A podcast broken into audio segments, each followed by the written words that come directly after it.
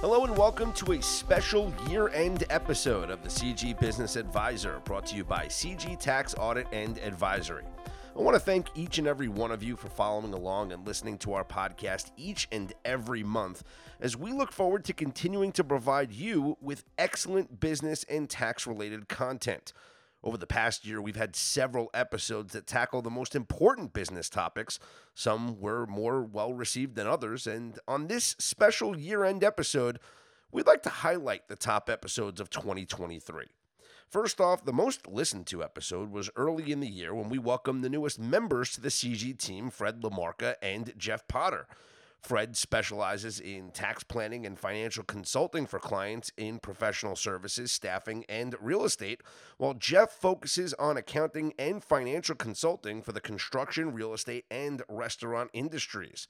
The conversation focused on the recent merger of Potter and Lamarca with the CG team, with an emphasis on the importance of cultural alignment between the firms.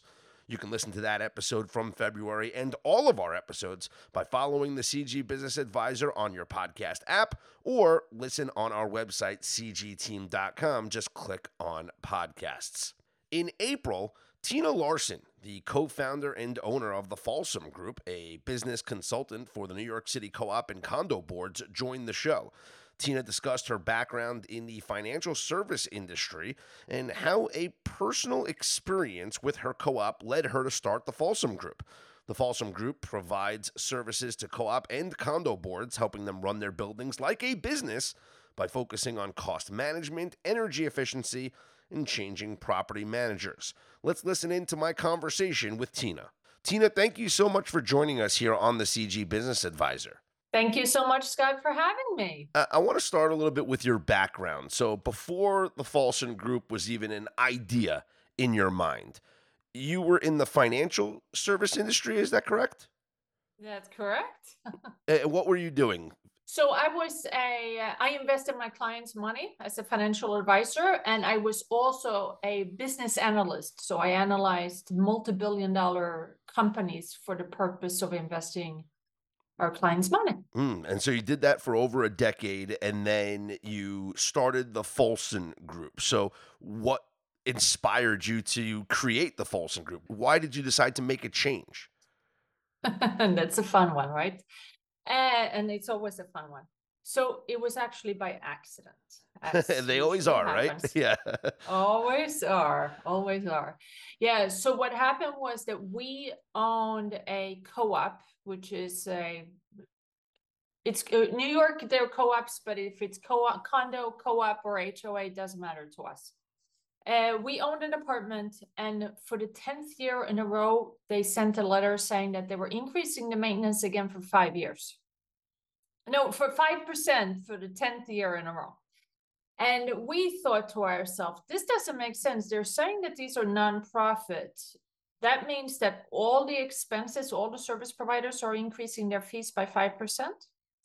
So it didn't make sense to us because it was a non-inflationary period at the time. This is about 10 year, 13, 12 years ago. Mm-hmm. So we spoke with some of our, of our neighbors and they felt the same way.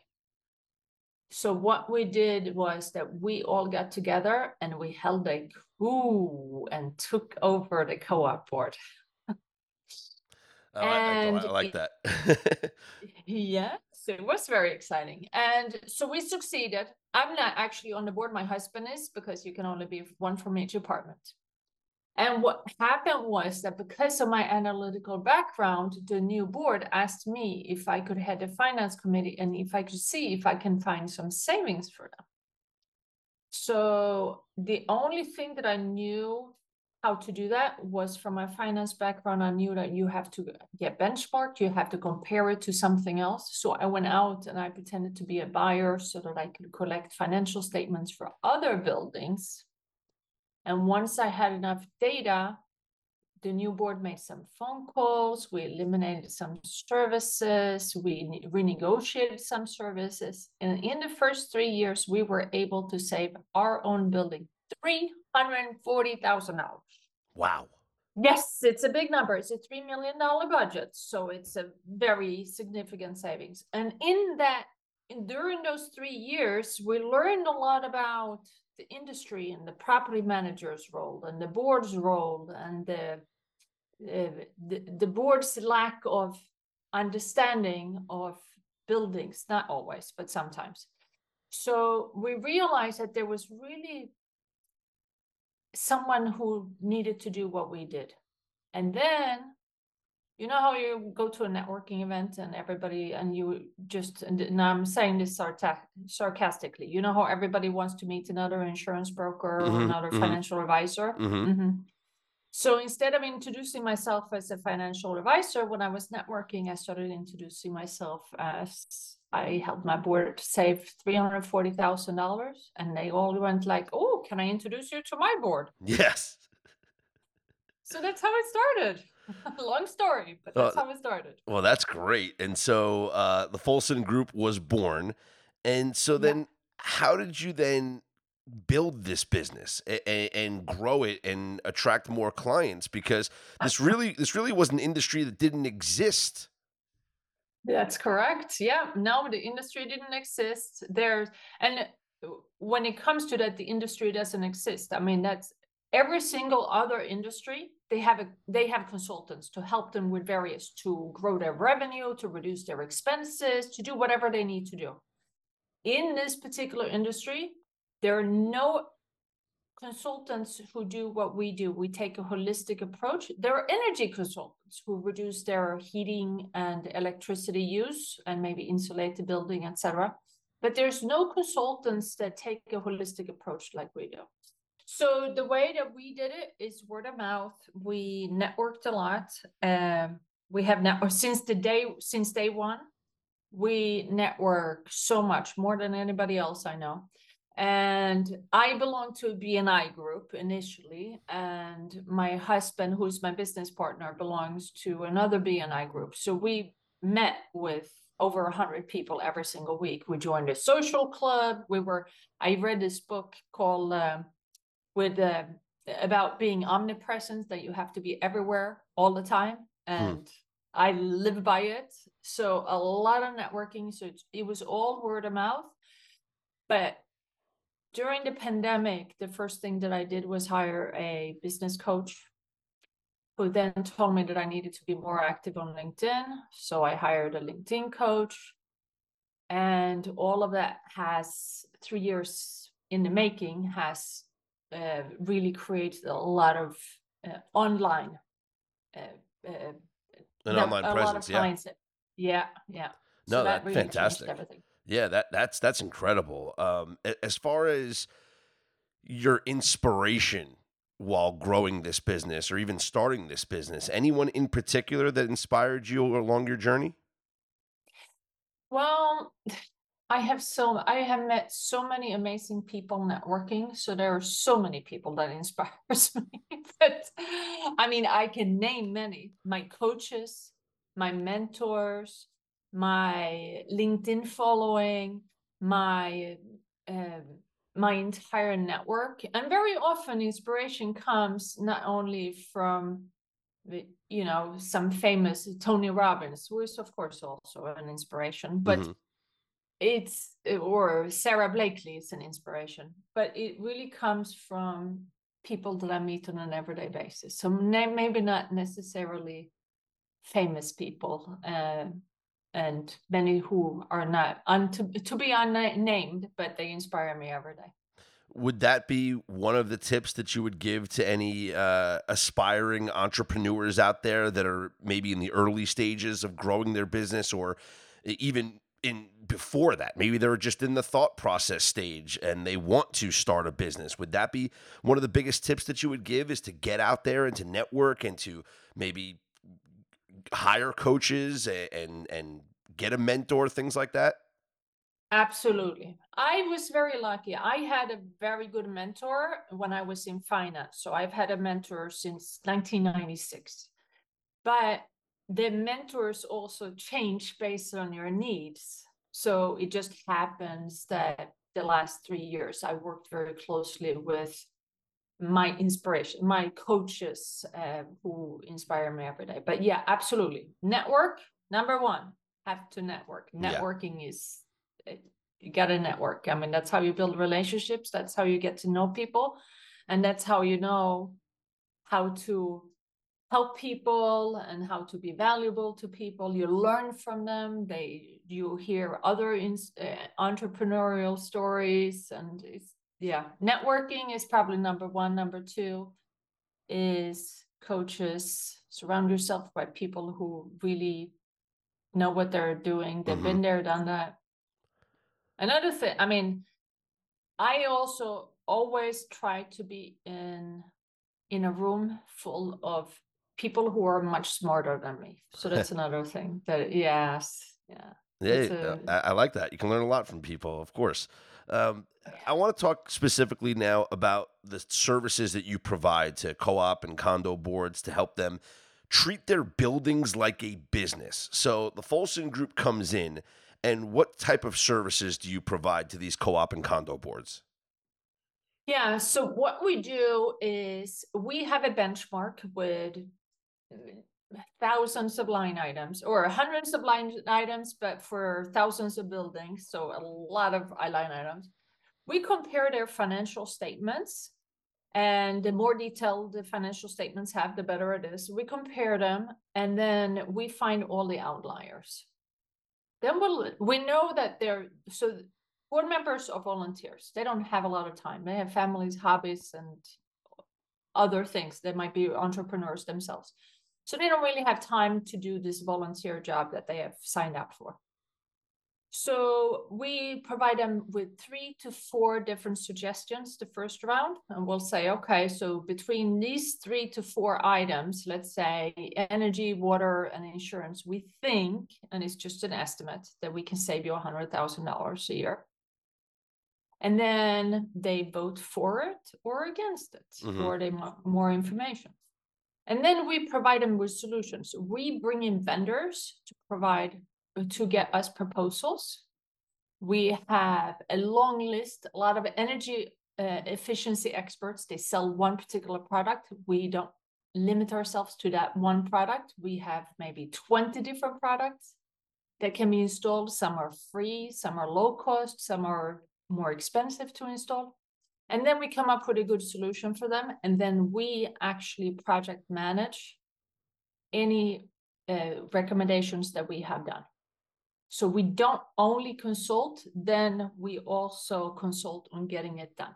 So making decisions and then making sure that it actually happens. Yeah, that's fantastic. And and there's so many different, you know, when people don't realize like how many different vendors or different types of uh uh you know providers come into whether it's you know whether it's a condo or or even an apartment building you know everything from Yeah. you mentioned the energy efficiency to you know fire protection and safety services to just the, just the you know gen- just generic stuff that people don't think about every day. And you come in and you not only help them find the best deal and save them money but also see the execution through which i think is great about what you guys provide.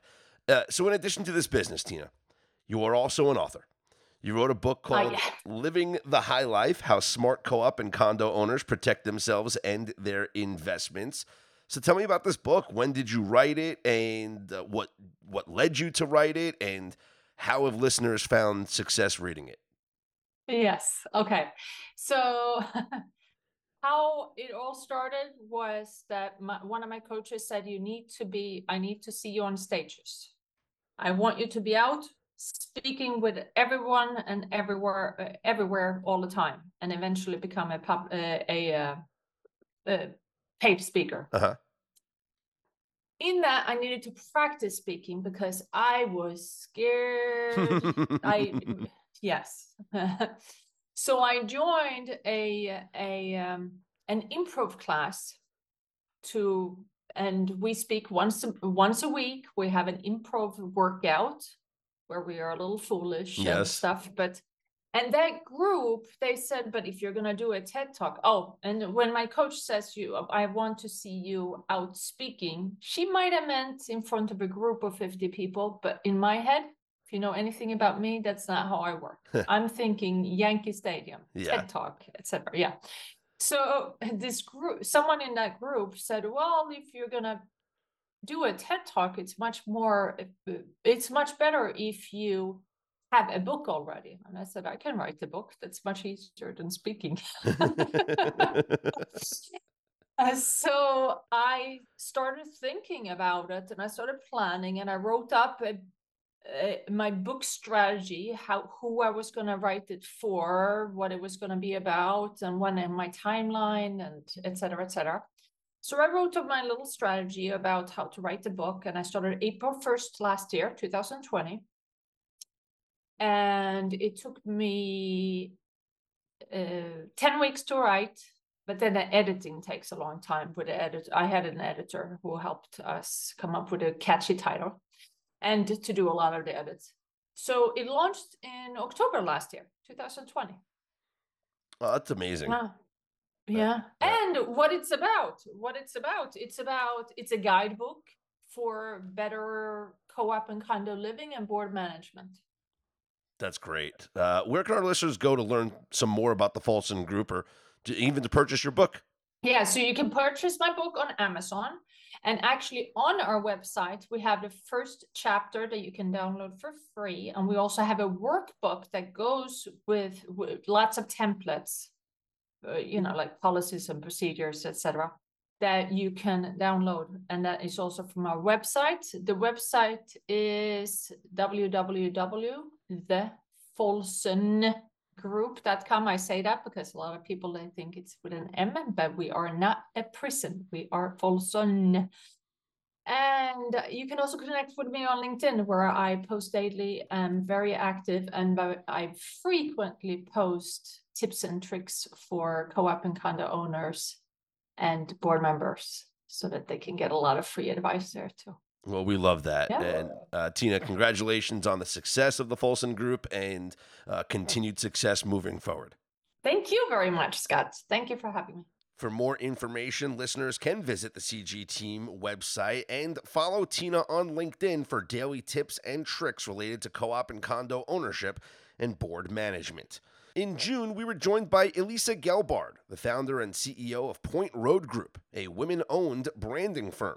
Alyssa discussed her background and journey to becoming an entrepreneur, emphasizing her focus on executive branding and her advocacy for increasing women's representation in leadership roles. Let's give a listen. Alyssa, before we get started about Point Road Group, I want to talk about your personal background. Uh, wh- what were you doing?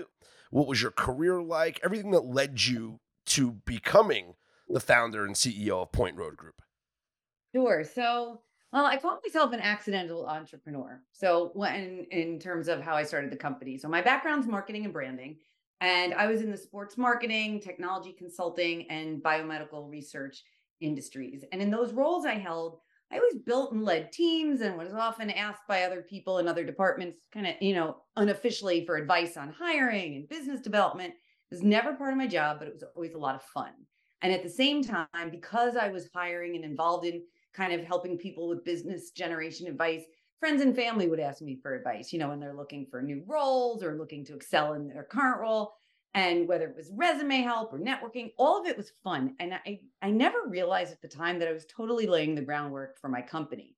And what happened was when it got to the point where people I didn't know started reaching out to me for help, I was like, wait a minute. Um, I think I should hang up a shingle and, you know, and just get paid to do this. So I did that simultaneously while I was you know, while I held a, a corporate role and business started to grow. And then I had to hire someone to help. And I think it was because I had a strategic approach to how people market themselves for professional success. But it got to a point where I was working two full time jobs, never, you know, and and I realized that I had to give something up, that it was, you know, was not sustainable for the long term. And I really loved helping the people part of things. So I flipped the switch and never looked back. And when I started Point Road Group, we focused just on executive branding. So, you know, job seekers, you know, resume, LinkedIn, bios, coaching, you know, career coaching, all that. And then we added board director branding um, as I became interested in the space. And then, um, then the company evolved where people we worked with individually would say, "This was so helpful for me. Could you hum- come help my company?" And then we kind of turned the tables and uh, and kind of flipped in terms what our focus was, and that's how we got to where we are today. So, have you noticed a, a big difference between personal branding and a corporate branding?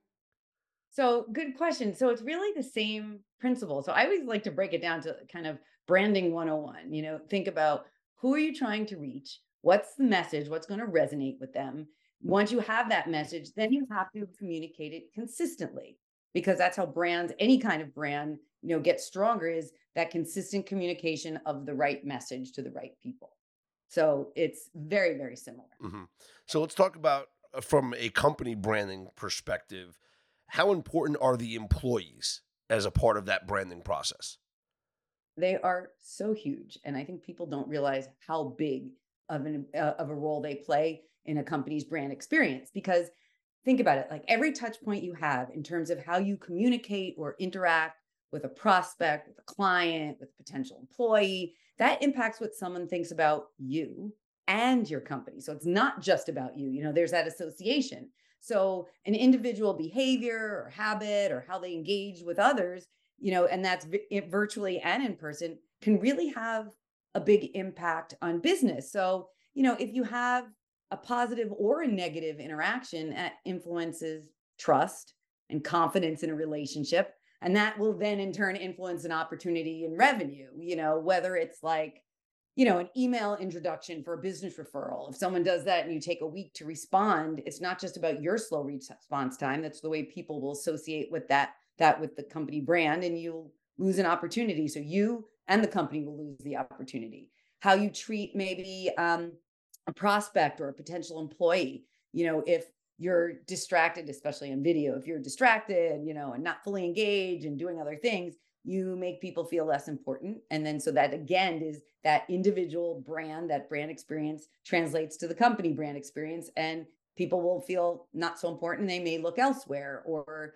I guess the last example I could think of is, you know, if you have an account team and if they're always late for meetings with the client or they reschedule client meetings or move them all the time or they're not fully prepared the client will then lose brand trust because of a person's behaviors and then maybe because of that they then don't go to the next stage in an engagement or you know renew a contract or um, or expand the business. So those are all just examples of where how an individual behavior actually plays a huge role um, in the company's brand and brand experience and ultimately on business. What else can happen if you're not on the same page? So if the company is conveying one message or or one brand value and the employee is doing something different.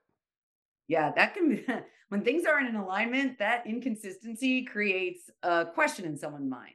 And that's that's where you're you're, you know, a sign of trouble. So like if you have a leadership team or a sales team or someone in HR and they all talk about the company differently, that weakens the message. You know, one of the exercises we like to do with clients just to start is, you know, you sit around the table and whether it's, you know, maybe it's leadership or sales team, and just say, okay, everybody talk, you know, describe the company. And you usually get a bunch of different responses. That's going to weaken the brand message outwardly. So, for example, we had a client who they were an insurance company and they almost lost a really big new client and they got the feedback why. And what was that? Because during those initial business you know the, the the meetings to close the business they had the people who were involved you know some talked about some of the certain um, kinds of products that they focused on. Others talked about different types of clients and they had this the the prospect had this income you know inconsistent picture in their mind and they weren't sure if this was the right fit for them so getting everybody on the same page is really important. Same thing um, if, you know, one of the things we see a lot, and I'm sure you hear a lot, is, you know, everybody's a customer first company.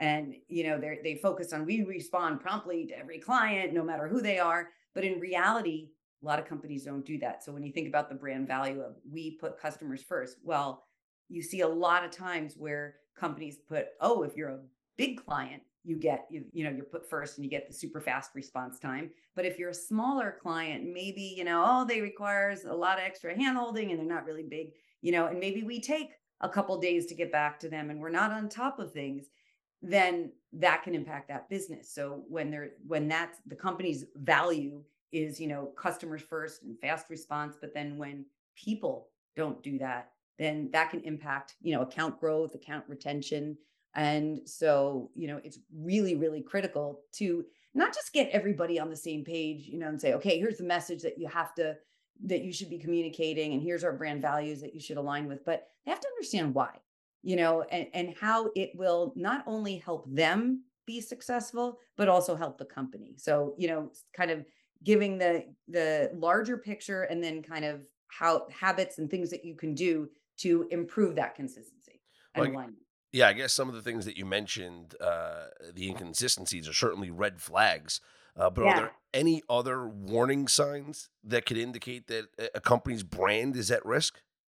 Yeah. Oh, there's there's a lot, and but there's some quick, easy ones that you can look at. One is really simple. It's LinkedIn, and we see this all the time. So if someone, you know, you look at how um how kind of the more visible people are represented on LinkedIn. So whether you know, again, executive team, sales team, business development, HR, if they have weak profiles, then that can often show, you know, okay, someone maybe doesn't care, take pride in their company, and you know, just on its own yeah, okay, maybe they're not as visible, but think about the credibility that if you're referred, you know, if someone is referred to, let's say your firm, right? They're looking for, let's say they're looking for a new accounting firm and they're looking at, oh, who the who are the people? I know I have a meeting coming up and they see, you know, something that's outdated or careless. They're starting to do brand association. So, you know, and the same, it's also really critical. And I think increasingly so um, still with when you're looking for um, new employees when they're looking at who are the people I'd be working with. You know, that can have that that's an easy indication. So LinkedIn, um, company messaging not being in alignment. I mean, the the quick one we always recommend is look at how you describe your company on your website and look at the um, about section on LinkedIn. If there's different and there is an inconsistency, that's a flag um, because then the chances are your employees are talking about the company or writing about the company differently too. Um, and I'd say another one is like even cameras on, cameras off.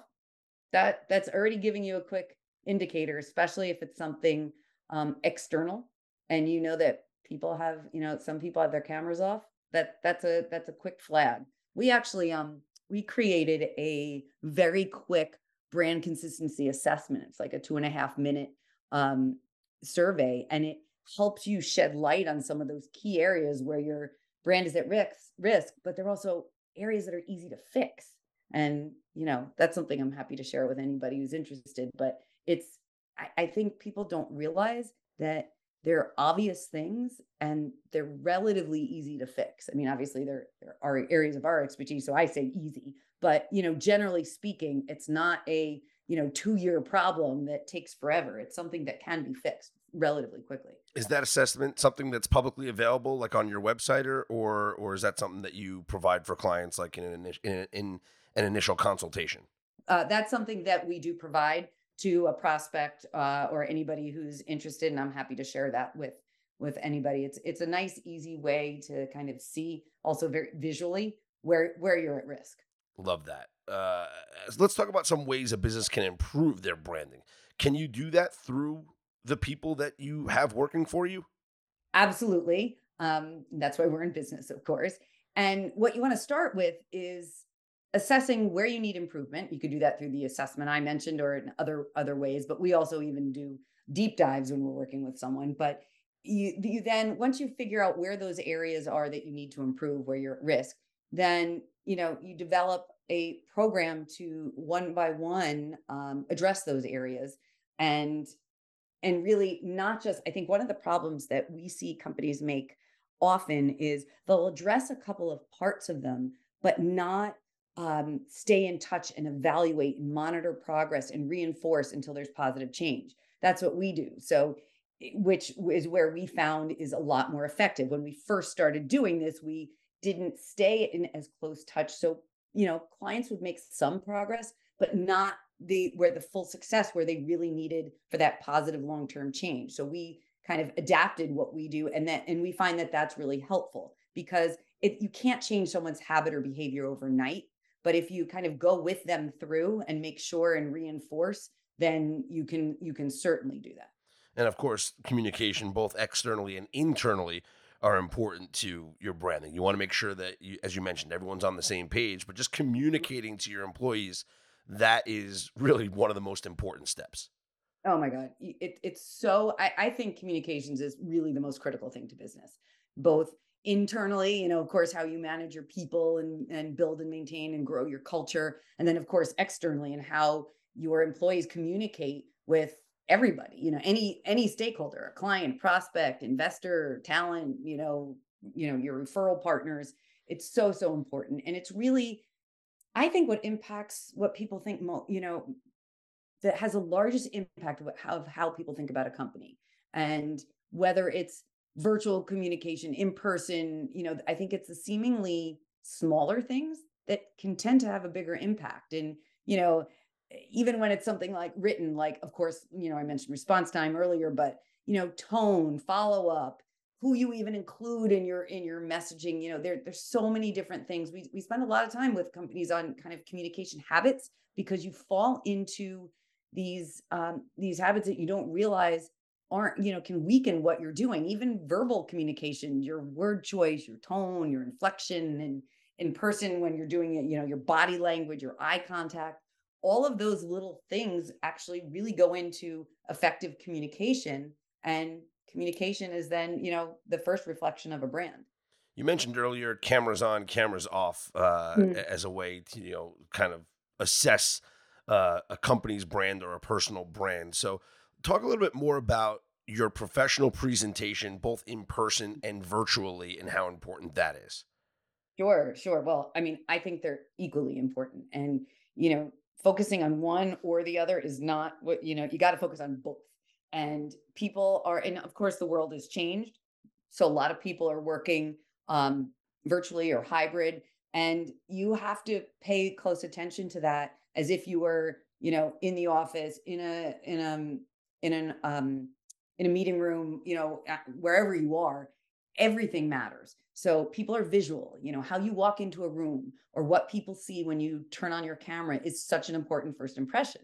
And you, you know, it doesn't take that much to do a great job, but it also doesn't take that much to do, you know, a not so great job. And then that becomes harder to undo. So really paying attention to how you're coming across virtually to people, you know, whether it's like think of a meeting, you know, it's how you even lead or participate in something matters, you know, on video and in person. And that could be the difference in someone being turned off um, or, you know, a prospect being turned off or a, a key new hire deciding, eh, I'm going to go, you know, somewhere else or a client not renewing a contract all because of your your behaviors both in person and virtually you know staying engaged being present i think it's a lot easier to be distracted too when you're working virtually and showing that you are fully paying attention um, respecting the person that you're with and making them feel like they're the most important you know person in the room virtually or you know or physically i think is important. Same thing when you're leading presentations you know if you're the you're involved in um, you know the, the teams that are involved with generating new business and doing presentations in person or virtually you're always representing your company and your company's brand as well as yourself so your professional presentation, how you speak, what you look like, what you wear, all of, you know, where your eye contact and body language are, those are all critical, critical things. You mentioned LinkedIn as well earlier. What are some tips or some methods that someone can use or a company can use to enhance their personal branding? Oh boy, I could talk about LinkedIn forever. um, I think so. You know, I think when you want to think about if you're looking at your own profile, you know does it represent who you are today and who your company is today if someone looks at it can looks at it can they get a sense really of who you are what you do that kind of the value that you bring and what's unique to you or is it just kind of the top lines bare bones i can barely figure out who this person is you know it should be current complete you know have accurate information and not have gosh forget about you know having you know typos and things i just can't believe that people still have those, that that still happens now but I think the the easiest way to sharpen your presence is to focus on just a few key sections, which would be your headshot. Does it look like who you are today? Is it professional? Does it reflect your level? Your headline? Is it just your title and company, or does it actually give you a sense more about you know that value that you bring? Your summary, same thing. Looking at your story, who are you, um, and um, and your experience, especially your current role if someone's looking, you know, if someone's making an introduction, let's say they're introducing the two of us, and you go to look at my profile and you just see a title at, you know, at my company now, that doesn't really give you a sense of anything about me. So I think those are quick, easy places to start. They really will um, re- pretty easily increase your credibility and visibility just by focusing on those areas. And then if you want to take it a step further in terms of your LinkedIn presence, in terms of your brand, and then of course it helps the company's brand too, is um, engaging in content. So, you know, liking, commenting, posting, etc. Um, that really elevates your brand, but you really want to focus on your profile first and then go to the content engagement. Let's talk more about Point Road Group. Uh, what kind of services do you offer for businesses uh, and other things about your company that we should know about?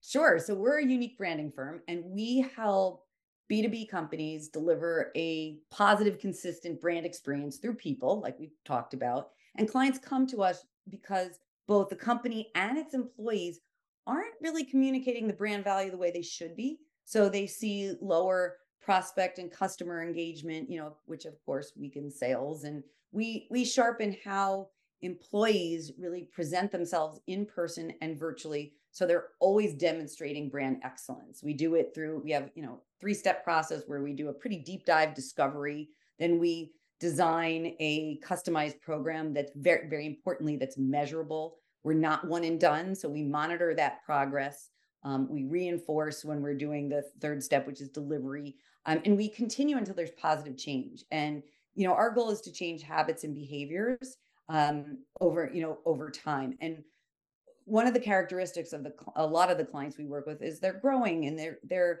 um, bringing on new people. So our approach is not you know not just to come in and train who's there because if we do that that's great for everybody who's there but what about people who join the company afterwards? So we have programs and and um, touch points in set up so when you add people that they also get the benefit of the work that we've done with the company. And we also do speaking engagements and you know individual executive branding but um, when we work across industries and but the key is really understanding where the company is going where they want to go where their problems are and understanding what their problems are and then designing a program where they're we're partnering with them uh, to help them really fix those problems and grow fast and you're a fully remote company too how, how do you support one another that way yeah, oh, that's an interesting one because we um we used to, you know, be in the office. We became remote during the pandemic and haven't looked back and what it's enabled us to expand our team, you know, across the US versus just being based in New York or across the country. We have um, you know, our our client work before the pandemic was partially virtual, so it wasn't a big adjustment. We still go on site for some clients, but you know, we um we do hybrid um, or virtual in person, you know, we're happy to go anywhere. And same with for our speaking engagements. As a fully remote company, though, we make an extra effort to stay connected. So we, of course, have, you know, our tons of meetings, but we also have weekly, uh, a weekly all hands meeting where we cover some work related things, but it's really just to stay connected and talk about literally anything. Um, and we do you at least quarterly, if not more, um, bonding events, virtual events, since we are all over the place. We do, you know, some people in certain regions will get together. Um, but you know, we really make that extra effort, and it does take an extra effort. And we have a cat, we have a camera on policy, so we see each other always. So you know, even if someone isn't in an ideal location or looking their best, we have you know totally no judgment zone, and it enables people to really um, stay connected and take a meeting if they're you know somewhere where that's less than optimal but still be connected versus um, just be you know a black uh, rectangle. And we're a fully female team which we're certainly proud of. Um, and as we've grown we've been able to um, stay that way. So that's that's an exciting part of the business too. I love that. Uh, where can our listeners go to learn more about point road group and to reach out to you personally? They can go to our website at pointroadgroup.com and they can also check us out on linkedin. So we're on our it's uh, linkedin.com slash company slash point road group and they can certainly reach out to me too on linkedin.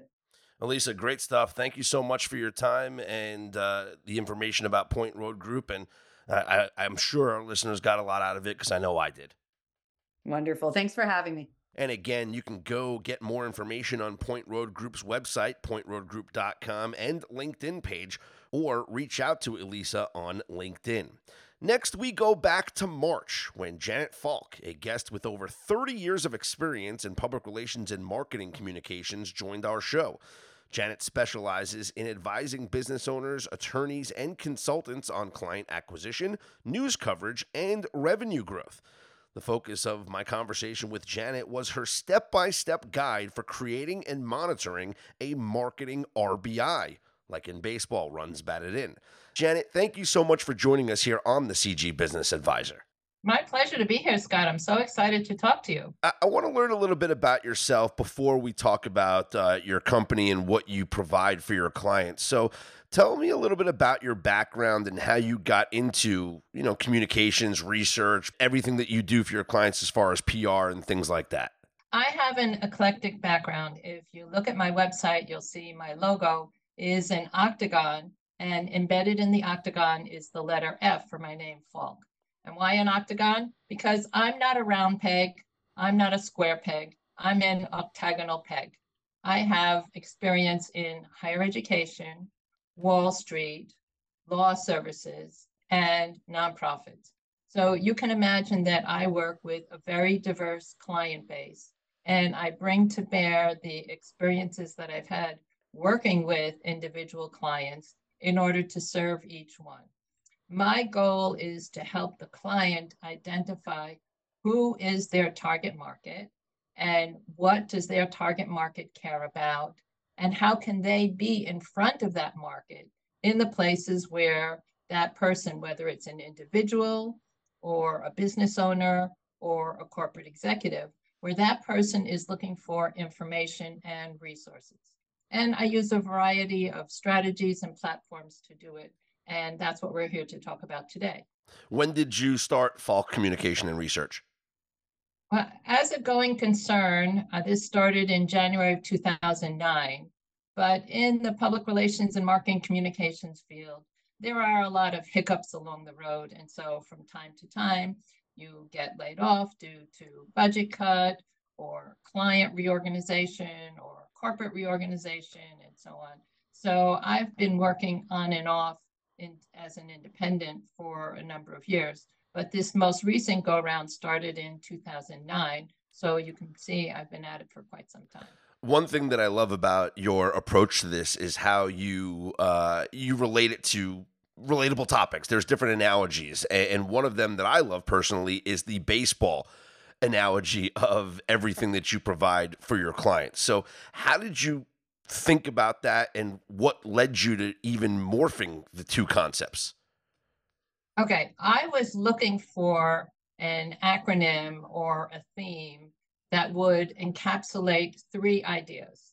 One is activity, the second is productivity, and the third is profit. So I came up with the baseball theme and RBI because RBI is something, even if you're not a baseball fan, and I'm not particularly a baseball fan, but everybody knows what RBI means runs batted in. And how do you get runs batted in? And why do you need runs batted in? Well, you get them by stepping up to the plate and swinging away. And when you do bat in those runs, then you win the ball game. So that's how I came up with the idea. I wanted an, a vision or an image or, or an acronym that would encapsulate activity, productivity, and profitability. So that's how I did it. I love it. And so each step along the way is, I would assume, geared towards achieving one of those specific goals, right? Right. Right. So let's let's start from the beginning. What's step 1? Okay, so the first step is networking. Networking is the best way for you to develop new business contacts, referral sources, and attract potential clients. Now, many people think that networking is going into a crowded room where you hardly know anybody else and having these dumb conversations where you try to be interesting and not too salesy and exchange business cards. And that is a part of networking. And, you know, like it or not, we all do it. But there are other ways to look at networking. So, for example, the other day, one of my clients is organizing a conference, and one of the panelists dropped out. And this is on the very obscure topic of finance and art, jewelry, wine, and so on, investing in unusual asset classes. Now, how are they going to find somebody who does that? Well, I happen to know two attorneys who work in the art market. I know an art appraiser who works in the art market. And I know someone who works with insurance companies in the art market. So I reached out to these contacts, and sure enough, I came back with three names of women who are involved in investing in art. And two of them actually run funds that invest in art. So look at what I did. I tapped into my network and I was able to develop ideas and contacts for my client, right? And that's not going into a room. That is using my contacts within my network. So I give you another example. Um, I'm on a list serve and someone says, does anyone know a Latina web developer? I do. So I put the name of my Latina web developer contact on the list serve. I sent it directly to the person who requested the information. And then I followed up with the web developer and I said, your name came to mind when someone was looking for a Latino web developer. And here's the person that I contacted. And both of them thanked me. Now, I hmm. don't know if they're going to do business or not, but wouldn't you call that networking? You Absolutely. Contacts and you introduce them to each other. So, one more thing, and this is a little bit different. What if I had arranged a conversation between the person who needed the web developer and the web developer itself, and I sat into that conversation? That's what I call networking squared. So the two contacts get to know each other, and you you look brilliant to the both of them, and you get to learn what's new and exciting about what they're doing in their businesses. So think of networking not only as going into a room where you hardly know anyone, but also as introducing the people in your network to each other for a networking squared conversation and referring the people in your network to others who are looking for resources and information. That's my favorite aspect of networking. And yes, we've all done those events where, you know, you're you're like you said, you're in a room where you don't know anybody and you're handing out business cards and whatnot. We've all been there. But my favorite part of networking is just, yeah, putting people in touch with each other. I know somebody, you know somebody, they can help each other. Let's put them in touch. It's just it to me that's how a network grows beyond just I don't I don't want to call it cold calling, but just talking to somebody that you're meeting for the first time in a in a party like atmosphere or in, in, any social atmosphere, even whether it's on the golf course or anywhere else. I, I love just putting people in touch with each other. It's it's great, and you call that first step getting on base, correct? Right, right, and you know, not to put too fine a point on it, but Scott, how did I get to, connected to you? Right, I met someone named mm-hmm. Michael Oakler who is a member of a networking group that I visited. We had a separate conversation. He introduced me to a member of the CG team, and they introduced me to you. Here we are. Exactly. Yes. And now we're on base. So the next step here's the pitch. What does that mean? Okay. So that means speaking. That means speaking, whether it's here on a podcast or at a conference or on a webinar that you can organize yourself or you could be invited to speak. So there are different ways that you can be speaking and sharing your insights, up to the minute information and trends that people need to know more about. Because if they only knew what Janet and Scott know, they would save time, save money, and make more money. So speaking can take a variety of formats, whether it's a conference, or an event you organize yourself or or a podcast do you have to be careful to not sound i mean you mentioned it before not sound too salesy? You have to know your audience. You have to know what is your audience looking to hear and how can you persuade them of a couple of things. One that you know their problem. Mm-hmm. two you can solve their problem because you've solved it before. And three you can make them look good to the person who cares about the problem because they might be the business owner themselves. So in, in other words, you don't have to do anything further, but they might report to somebody else. So you want that person to look smart by working with you to achieve these goals. You have to understand Mhm. what is the point of pain or the problem that your audience is facing and how can you show them that one, you understand it, two, you've solved it before, and three, you can help them and make them look good to the next person that cares about it. What about the next step? Keeping the box score. Right. That's writing. And there are writing platforms that you can use. For example, I have a monthly newsletter and I have two varieties of my newsletter. One goes to the general public and the other goes to attorneys. Just as a secret, the attorney one is very similar to the general public. I just just put a few references in there so that they'll think it's specific to them. So a monthly newsletter is one way of writing. You can also publish articles. So I belong to a women's professional networking group. It's called Women Owned Law. It's for women who are attorneys, who are a partner at a firm, or who have a firm, or who have a solo practice, and for women owned businesses like myself who serve the legal market. And every couple of months, I publish an article in their monthly newsletter. So here I am speaking to several hundred women who are members of this association. And it's not my newsletter, it's another organization's newsletter, but I look smart because I'm sharing what I know to the group.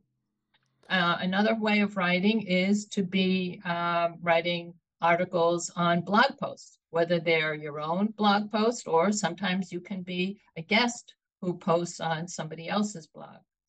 And another way of writing is publishing in an industry publication. So I used to write for the New York Law Journal, the New Jersey Law Journal, and Marketing the Law Firm, all because I was trying to get in touch with more attorneys. So I was publishing in the places that they would read. So writing can be your own publication on a newsletter or a blog.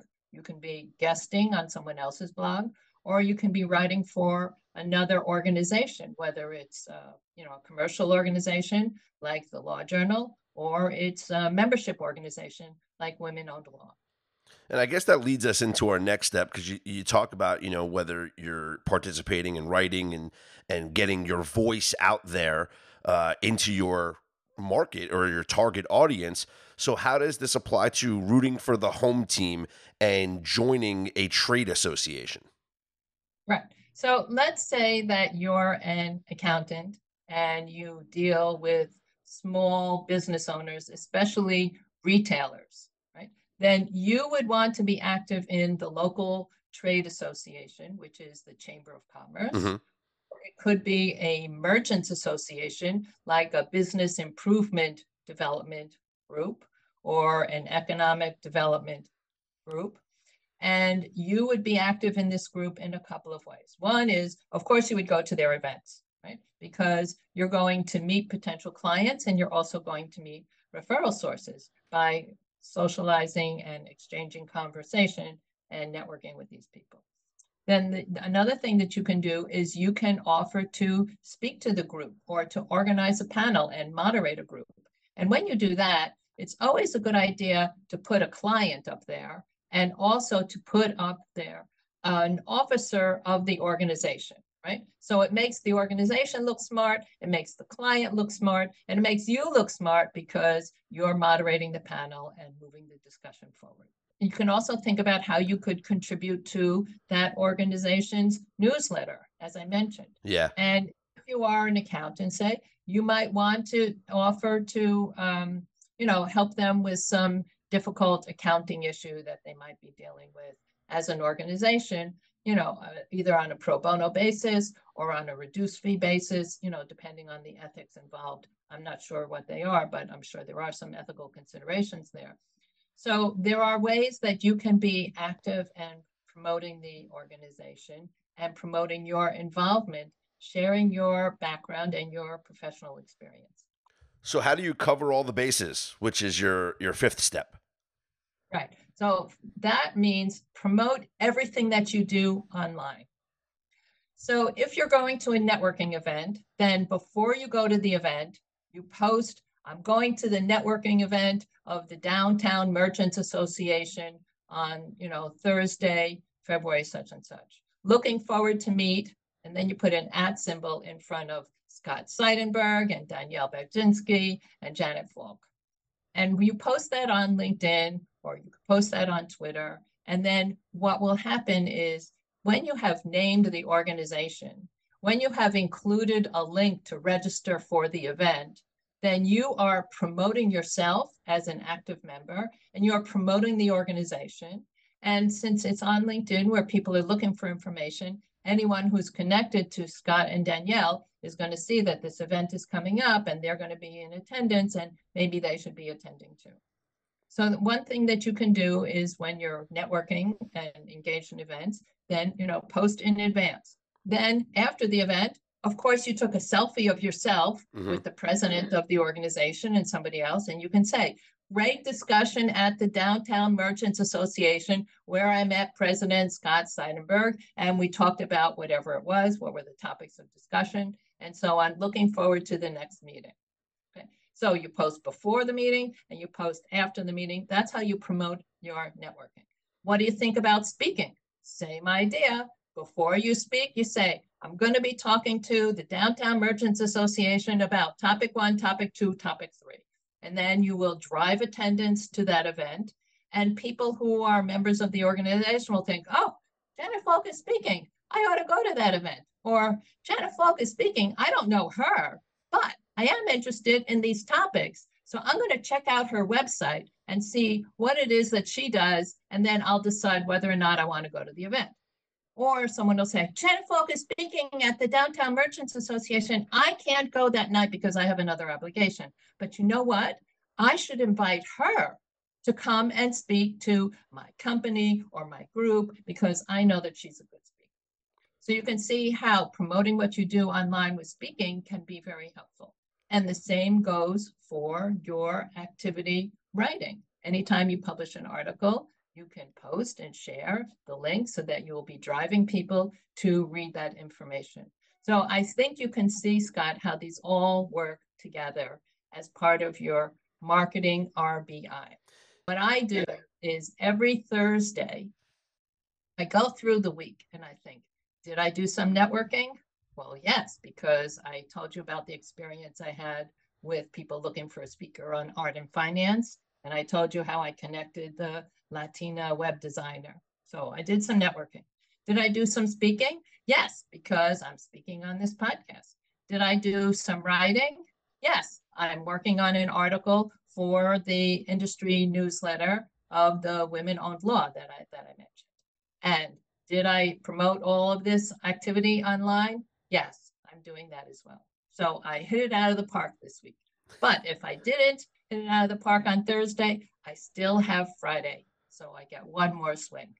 Absolutely love that. And and as someone that's in the content business, repurposing content is so important because you're doing all this work, you're doing this great work, and you're putting something creative out in, in, in a space, maximize that. Put it in multiple locations, you know, get it, repurpose it. Like you mentioned, if you're putting your stuff on social media, whether it's LinkedIn or any other uh, online area, and you're putting your writing out there, put it on another site.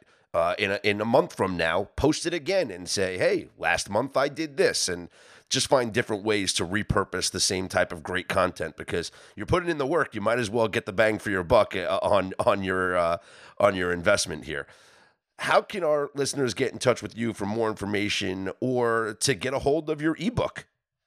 Okay, my website is Janet, J A N E T, L for love, L F A L K, Janet L F A L K dot com.